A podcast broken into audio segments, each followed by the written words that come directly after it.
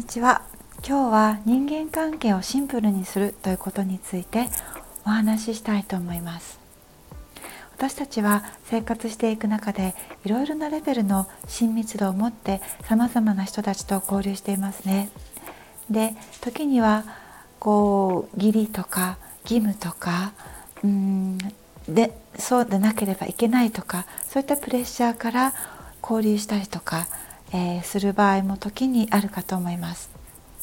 で私のケースについてお話しすると私は、えー、昔はすごく忙しくしてました週末も忙しくしてたし平日の夜も忙しくしていたしかなり前のことなんですけれども何か予定をこう入れることで、えー、楽しかったんですけれどもどこかそこには一人でいたくないっていうような気持ちがあったように思います。でこう時を経て今思うのは一人の一人でいることまたは自分との時間をが充実すればするほど周りの人たちとの時間や関係も充実してくるということです。自分が見て自分が自分が自分の中で満たされていない時に誰かと交流してもそれはそうですね子供じみたエゴのぶつかり合いに発展してしまったりとかあの相手にこう相手が自分を満たしてくれることを求めたりとか相手が自分の思う通りにならなかったら怒ってみたりとかそういうことがすごくたくさん日常茶飯事のように起きるように思います。で今の地球ではそれが人間関係とかそれが恋人関係とかそれが子供と親の関係とか、えーと、あとはパートナーシップとかあの同僚との関係もそうかもしれない。一部には。そういったものでそういそのそういった関係の中に今言った要素がすごく依然として大きな要素としてこう鎮座している。それが人間関係の主たる要素になってしまっているのが現在の地球の人間関係と呼ばれるものかなと思います。でもそれをしていると永遠に私たちは自分の中から充足感を生み出すことができない。であの自分が寂しい寂しいだから誰かと出かけようとかどこかに行こうとかどんどんどんどん外側に意識を向けているとそういった人しか集まってこないしあの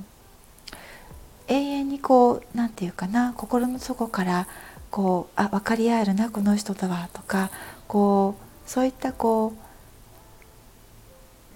あ安定感のある定着感のあるこう大切に育てていけるなっていうような人間関係が育ちにくいですよね。でそうすると人間としての成長というものもスピードがあまり速くなくなっていくというあの側面もあるかと思います。でここですごく大切になってくるのが、えー、いろんな人間関係からさよならする勇気を持つこと。さん年齢を重ねるといろんな関係がこう周りに出来上がりますよね。でもよく考えるとその中のどれくらいの関係が相手が自分にとって本当に大切なのかなと思うとおそらく1割もいないと思います。うん、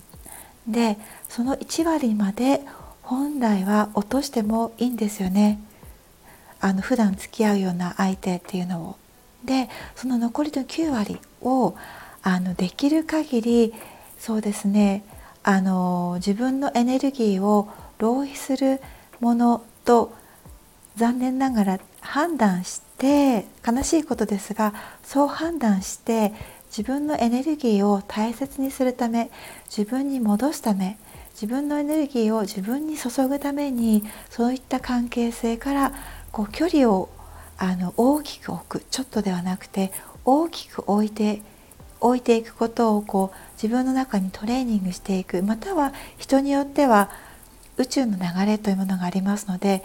ドンって起こったりもします。どちらでもいいんですけれどもそれをしていくとまず自分にエネルギーが戻ってくる。自分が自分に向ける関心とか愛が戻ってくる。自分と向き合う時間もたくさんできる。そうすると自分を理解できる。今まで自分理解していたなと思ってたけど実は1割2割も理解してなかったということがわかると思います。